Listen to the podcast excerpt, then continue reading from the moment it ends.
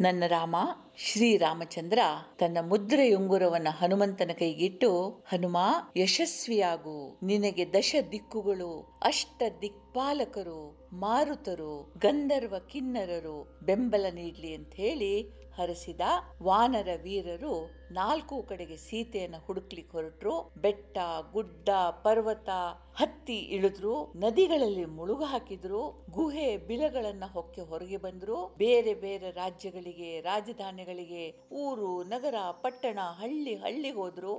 ಕಂಡ ಕಂಡವರಲ್ಲಿ ವಿಚಾರಿಸಿದ್ರು.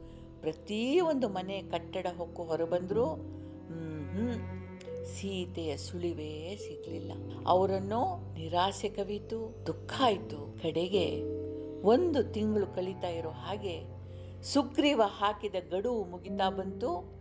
ಎಲ್ಲರೂ ಸೋತ ಮುಖದೊಂದಿಗೆ ಕಿಷ್ಕಿಂದೆ ಹತ್ರ ವಾಪಸ್ಸು ನಡೆದ್ರು. ಇದು ಉತ್ತರ, ಪೂರ್ವ, ಪಶ್ಚಿಮ ದಿಕ್ಕುಗಳತ್ತ ಹೋದವರ ಕಥೆಯಾದರೆ ದಕ್ಷಿಣ ದಿಕ್ಕಿಗೆ ಹೋದವರ ಕಥೆನೇ ಬೇರೆ. ದಕ್ಷಿಣಕ್ಕೆ ಹೋದವರಲ್ಲಿ ಮುಖ್ಯವಾಗಿ ಹನುಮಂತ, ಅಂಗದ, ತಾರ ಮತ್ತು ಜಾಂಬವಂತರಿದ್ರು. ಇನ್ನು ಸಾವಿರಾರು ವಾನರ ಶ್ರೇಷ್ಠಿದ್ರು. ಇವರೆಲ್ಲ ವಿಂಧ್ಯಗಿರಿಯನ್ನು ಏರಿ ಇಳಿದು ನರ್ಮದಾ ನದಿಯನ್ನು ದಾಟಿ ಮುಂದುವರೆದರು. ದಾರಿಯಲ್ಲಿ ಗೋದಾವರಿ, ಕೃಷ್ಣವೇಣಿ, ವರದಾ ನದಿಗಳು ಎದುರಾದವು. ಅವುಗಳನ್ನು ದಾಟಿದ್ರು ವಿದರ್ಭ, ರಶೀಕ, ಮಾಹೀಶಕ, ಕಳಿಂಗ ಕೌಶಿಕ ದೇಶಗಳಲ್ಲಿ ವಿಚಾರಿಸಿದ್ರು ದಂತಕಾರಣ್ಯದ ಒಂದೊಂದು ಗುಹೆ, ಗಹ್ವರ, ಬಿಲಗಳನ್ನು ಹೊಕ್ಕು ಹುಡುಕಿದ್ರು ಆಂಧ್ರ, ಪುಂಡ್ರ, ಚೋಳ, ಪಾಂಡ್ಯ, ಕೇರಳ ರಾಜ್ಯಗಳಲ್ಲಿ ಕಂಡ ಕಂಡವರಲ್ಲಿ ನೀವು ಸೀತಾ ತಾಯಿಯನ್ನು ಕಂಡ್ರ, ನೀವು ಸೀತಮ್ಮನನ್ನು ಕಂಡ್ರ ಅಂತ ಕೇಳಿದ್ರು ಕಡೆಗೆ ಕಾವೇರಿಯ ತಟದಲ್ಲಿರುವ ಮಲಯ ಪರ್ವತಕ್ಕೆ ಬಂದರು. ಹೀಗೆ ಹುಡುಕ್ತಾ ಹುಡುಕ್ತಾ ತಾಮ್ರಪರ್ಣಿ ಅನ್ನೋ ನದಿಯನ್ನು ದಾಟಿ ಮಹೇಂದ್ರ ಪರ್ವತವನ್ನು ಕಳೆದು ಒಂದು ದೊಡ್ಡ ಕಾಡಿಗೆ ಬಂದರು. ಆ ಕಾಡಿನಲ್ಲಿ ಅವ್ರಿಗೊಂದು ವಿಶೇಷ ಕಾದಿತ್ತು ಅದೇನು ಗೊತ್ತಾ? ಕಾಡು ಪೂರ್ತಿ ಒಂದೇ ಒಂದು ತೊಟ್ಟು ನೀರಿರಲಿಲ್ಲ. ಪ್ರಾಣಿ ಪಕ್ಷಿಗಳಿರಲಿಲ್ಲ. ಮರದಲ್ಲಿ ಹಣ್ಣು ಹೂಗಳಿಲ್ಲದೆ, ಎಲೆಗಳಿಲ್ಲದೆ ಎಲ್ಲ ಬೋಳು ಬೋಳಾಗಿತ್ತು. ಯಾಕೆ ಹೀಗೆ ಅಂತ ವಿಚಾರಿಸುವಾಗ ಅವ್ರಿಗೊಂದು ವಿಷಯ ಗೊತ್ತಾಯಿತು. ಆ ಕಾಡಿನಲ್ಲಿ ಒಂದಾನೊಂದು ಕಾಲದಲ್ಲಿ ಒಬ್ಬ ಮುನಿ ವಾಸವಾಗಿದ್ದ, ಅವನು ಮಹಾ ಕೋಪಿಷ್ಟ ಅವನಿಗೊಬ್ಬ ಮಗ ಇದ್ದ. ಈ ಮುನಿಗೆ ಮಗನೇ ಸರ್ವಸ್ವ. ಪರಮ ಪ್ರಿಯನಾದ ಈ ಋಷಿಯ ಪುತ್ರ ಒಂದಿನ ಕಾಡ್ನಲ್ಲಿ ಕಳೆದು ಹೋದ. ಋಷಿಗೆ ಭಯ ಆಯಿತು. ದಿನಗಟ್ಟಲೆ ಹುಡುಕಿದ. ಮಗ ಸಿಗದೆ ಹೋದಾಗ ಅವನಿಗೆ ತುಂಬ ಕೋಪ ಬಂತು. ಬಹುಶಃ ಕಾಡು ಪ್ರಾಣಿಗಳು ತನ್ನ ಮಗನನ್ನು ಕೊಂದು ಹಾಕಿವೆ ಅಂತ ಯೋಚಿಸಿದ. ನೀರಿದ್ದರೆ ತಾನೇ ಪ್ರಾಣಿಗಳು? ಇಡೀ ಕಾಡಿನ ಎಲ್ಲ ಜಲಮೂಲಗಳು ಬತ್ತಿ ಹೋಗಲಿ ಅಂಥೇಳಿ ಕಾಡು ಶುಷ್ಕವಾಗಲಿ, ಅಂದರೆ ಒಣಗಿ ಹೋಗಲಿ ಅಂಥೇಳಿ ಶಪಿಸಿದ. ಹನುಮಂತ ಈ ಕಾಡಿನ ಒಳಹೊಕ್ಕು ಹುಡುಕಿದ. ಸೀತೆಯ ಸುಳಿವಿಲ್ಲ, ಒಂದು ಕಡೆ ಹತಾಶೆ. ನಾವು ರಾಮಚಂದ್ರನಿಗೆ, ಸುಗ್ರೀವನಿಗೆ ಸೀತೆಯನ್ನು ಕಂಡು ಬರ್ತೇವೆ ಅಂತ ವಚನ ಕೊಟ್ಟಿದ್ದೀವಿ. ರಾಮಚಂದ್ರ ನನ್ನನ್ನು ನಂಬಿ ಈ ಮುದ್ರೆ ಇಂಗುರ ಕೂಡ ನೀಡಿದ್ದಾನೆ ಒಂದು ತಿಂಗಳ ಗಡುವು ಮೀರ್ತಾ ಇದೆ. ಇನ್ನು ಒಂದು ವಾರ ಉಳಿದಿದೆ. ಏನಾದರೂ ಮಾಡಬೇಕು ಅಂತ ಅಂದ ಹನುಮಂತ. ಹೀಗೆ ಹುಡುಕ್ತಾ ಇರುವಾಗ ಅವ್ರಿಗೊಂದು ಬಿಲ ಕಂಡಿತು. ಅದರ ಹೆಸರು ರಕ್ಷಬಿಲ. ರಾಕ್ಷಸ ಶಿಲ್ಪಿಯಾದ ಮಯ ತನ್ನ ಪತ್ನಿ ಹೇಮಾ ಅನ್ನುವ ಅಪ್ಸರೆಗಾಗಿ ಈ ಬಿಲವನ್ನ ನಿರ್ಮಿಸಿದ್ದ. ಈ ಬಿಲ ಈ ಭೂಮಿಯ ಮೇಲಿರುವ ಅತ್ಯಂತ ಸುಂದರ ಪ್ರದೇಶ ಆಗಿತ್ತು. ಈಗ ಅಲ್ಲಿ ಸ್ವಯಂಪ್ರಭೆ ಎನ್ನುವ ತಾಪಸಿ ಇರ್ತಾ ಇದ್ಲು. ಮಗು ಸ್ವಯಂ ಅಂದರೆ ತನ್ನಿಂದ ತಾನೆ, ಪ್ರಭೆ ಅಂದರೆ ಬೆಳಕು, ಅಂದರೆ ಬೆಳಗುವುದು ಅಂತ ಅರ್ಥ. ಹೀಗೆ ನೋಡು, ನೀನು ಕೂಡ ಅನೇಕ ಪದಗಳನ್ನು ವಿಂಗಡಿಸಿ ಶಬ್ದಗಳನ್ನು ಅರ್ಥ ಮಾಡ್ಕೊಳ್ಬೋದು. ಹಾಂ? ಪ್ರಯತ್ನಿಸಿ ನೋಡು. ಈ ಸ್ವಯಂಪ್ರಭೆ ಹೇಮೆಯ ಗೆಳತಿ. ರಕ್ಷ ಬಿಲವನ್ನು ರಕ್ಷಿಸುವುದರೊಂದಿಗೆ ತನ್ನ ತಪಸ್ಸನ್ನು ಇವಳಲ್ಲಿ ಮುಂದುವರಿಸ್ತಾ ಇದ್ಲು. ವೃಕ್ಷ ಬಿಲವನ್ನು ಪ್ರವೇಶಿಸಿದವರಿಗೆ ಯಾರಿಗೂ ಅದರಿಂದ ಹೊರಗೆ ಹೋಗದಂತೆ ಸ್ವಯಂ ಪ್ರಭೆ ಒಂದು ಯೋಜನೆ ಹಾಕಿದ್ಲು. ಈ ಬಿಲ ಅಸಾಮಾನ್ಯವಾಗಿ ಸುಂದರವಾಗಿತ್ತು. ತಿಳಿ ನೀರಿನ ಸರೋವರಗಳು, ವನರಾಜಿ, ಹಕ್ಕಿ, ಅನೇಕ ರೀತಿಯ ಪಶು ಪಕ್ಷಿಗಳಿದ್ವು ವಾಸದ ಕುಟೀರಗಳನ್ನು ಚಿನ್ನ ಬೆಳ್ಳಿಯಿಂದ ರಚಿಸಲಾಗಿತ್ತು. ವಿಶೇಷವಾಗಿ ಇಲ್ಲಿ ಇದ್ದವರಿಗೆ ಹಸಿವು, ಬಳಲಿಕೆ, ನೀರಡಿಕೆ ಆಗ್ತಾ ಇರಲಿಲ್ಲ. ಅಂದರೆ ಬಾಯಾರಿಕೆ ಆಗ್ತಿರ್ಲಿಲ್ಲ, ಹಸುವಾಗ್ತಿರ್ಲಿಲ್ಲ, ಸುಸ್ತಾಗ್ತಿರ್ಲಿಲ್ಲ. ಹನುಮಂತ ಮತ್ತವನ ಸಂಗಡಿಗರು ಈ ಬಿಲವನ್ನು ಪ್ರವೇಶಿಸಿದರು. ಅತ್ತಿತ್ತ ಹುಡುಕಾಡಿದಾಗ ಸೀತೆ ಕಾಣಲಿಲ್ಲ. ಆಗ ಅವರು ಒಂದು ಅಲೌಕಿಕ ಪ್ರಭೆಯಿಂದ ಬೆಳಗ್ತಾ ಇದ್ದ ತಾಪಸಿ ಸ್ವಯಂ ಪ್ರಭೆಯನ್ನು ಕಂಡರು. ಜಾಂಬವಂತ ಅವಳನ್ನು ನೋಡಿ ಹನುಮ, ಈ ಗುಹೆ ಬಹುಶಃ ಇವಳಿಗೆ ಸೇರಿದ್ದು ಅಂತ ಅನ್ನಿಸ್ತದೆ. ಇವಳ ಅನುಮತಿ ಪಡೆಯದೆ ನಾವು ಒಳಗೆ ಬಂದು ಇವಳ ಕ್ಷಮೆ ಕೇಳಬೇಕು, ಮುಂದಿನ ದಾರಿ ಕೇಳಬೇಕು ಇದಕ್ಕೆ ನೀನೇ ಯೋಗ್ಯ, ಹೋಗಿ ಅವಳನ್ನ ಮಾತಾಡಿಸು ಅಂದ.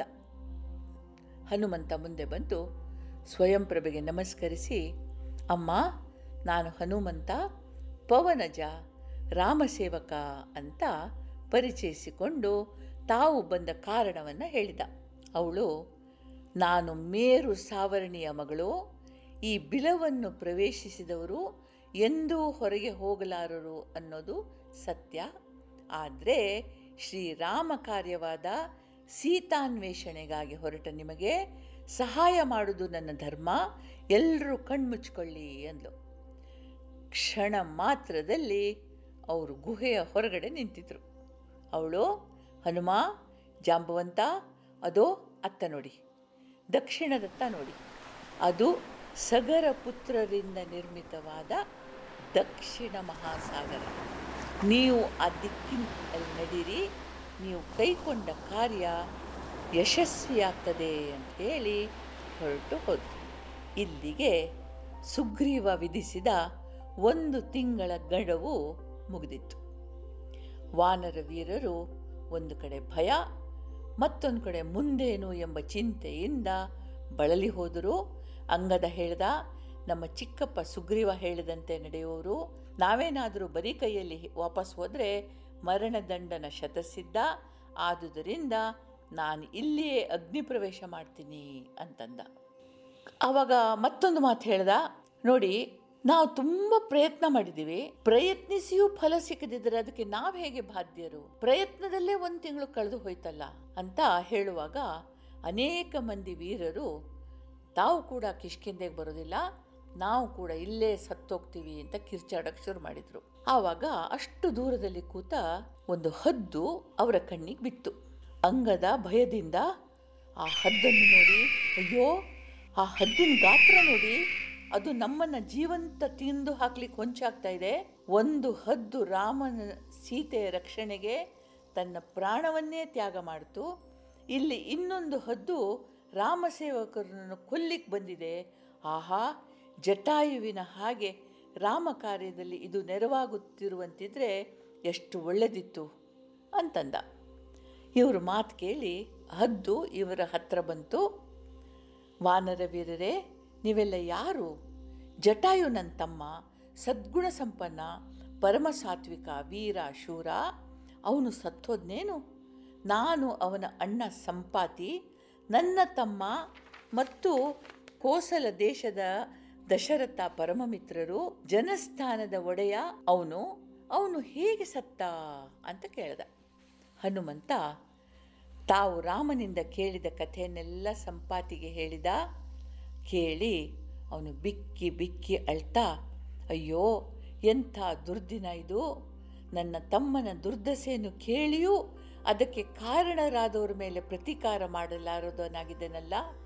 ಬಹಳ ಹಿಂದೆ ನಾನು ಮತ್ತು ಜಟಾಯುವಿನ ಮಧ್ಯೆ ಒಂದು ಸ್ಪರ್ಧೆ ಏರ್ಪಟ್ಟಿತು. ಯಾರು ಅತಿ ಎತ್ತರಕ್ಕೆ ಹಾರ್ತಾರೋ ಅವರು ಗೆದ್ದರು ಅಂತ ನಿರ್ಣಯವಾಗಿತ್ತು.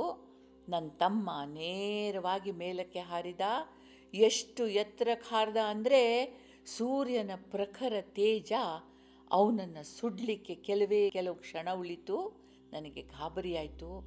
ನಾನು ಅವನಿಗೂ ಸೂರ್ಯನಿಗೂ ಮಧ್ಯೆ ಹಾರತೊಡಗಿದೆ ಮತ್ತು ಒತ್ತಾಯದಿಂದ ಅವನನ್ನು ವಾಪಸ್ ಕಳಿಸಿದೆ. ಇಷ್ಟರಲ್ಲಿ ನನ್ನ ಬೆನ್ನು ರೆಕ್ಕೆಗಳ ಭಾಗ ಸಂಪೂರ್ಣ ಸುಟ್ಟು ಹೋಯಿತು. ನಾನು ನೆಲಕ್ಕೆ ಬಿದ್ದೆ. ಜಟಾಯು ಹೊರಟು ಹೋದ. ಅವನೇನಾದ? ಅವನು ಎಲ್ಲಿಗೆ ಹೋದ? ಯಾವ ವಿಚಾರವೂ ನಂತರ ನನಗೆ ತಿಳಿಯಲಿಲ್ಲ ನೀವು ಹೇಳಿದ ಸಮಾಚಾರ ಕೇಳಿ ಒಂದು ಕಡೆ ನನಗೆ ಹೆಮ್ಮೆ ಅನ್ನಿಸ್ತಾ ಇದೆ. ರಾಮ ಕಾರ್ಯದಲ್ಲಿ ಅವನು ಪ್ರಾಣತ್ಯಾಗ ಮಾಡಿದ ಅಂದರೆ ಬಹಳ ಒಂದು ದೊಡ್ಡ ವಿಷಯ ಅಂತ ಅನ್ನಿಸ್ತದೆ. ಆದರೆ ಇನ್ನು ನನ್ನ ತಮ್ಮ ಇಲ್ಲ ಅಂತ ದುಃಖನೂ ಆಗ್ತಾ ಇದೆ. ವಾನರರೇ, ಕೆಲವು ದಿನಗಳ ಹಿಂದೆ ರಾವಣ ಲೋಕೋತ್ತರ ಸುಂದರಿಯಾದ ಹೆಣ್ಣು ಮಗಳೊಬ್ಬಳನ್ನು ಎಳ್ಕೊಂಡು ಹೋಗೋದನ್ನು ನಾನು ನೋಡಿದ್ದೀನಿ. ಅವಳು ಹಾ ರಾಮ ಹಾ ಲಕ್ಷ್ಮಣ ಅಂತ ದುಃಖಿಸ್ತಾ ಇದ್ಲು. ಅವಳನ್ನು ರಾವಣ ಲಂಕೆಗೆ ಕರೆದೊಯ್ದಿದ್ದಾನೆ.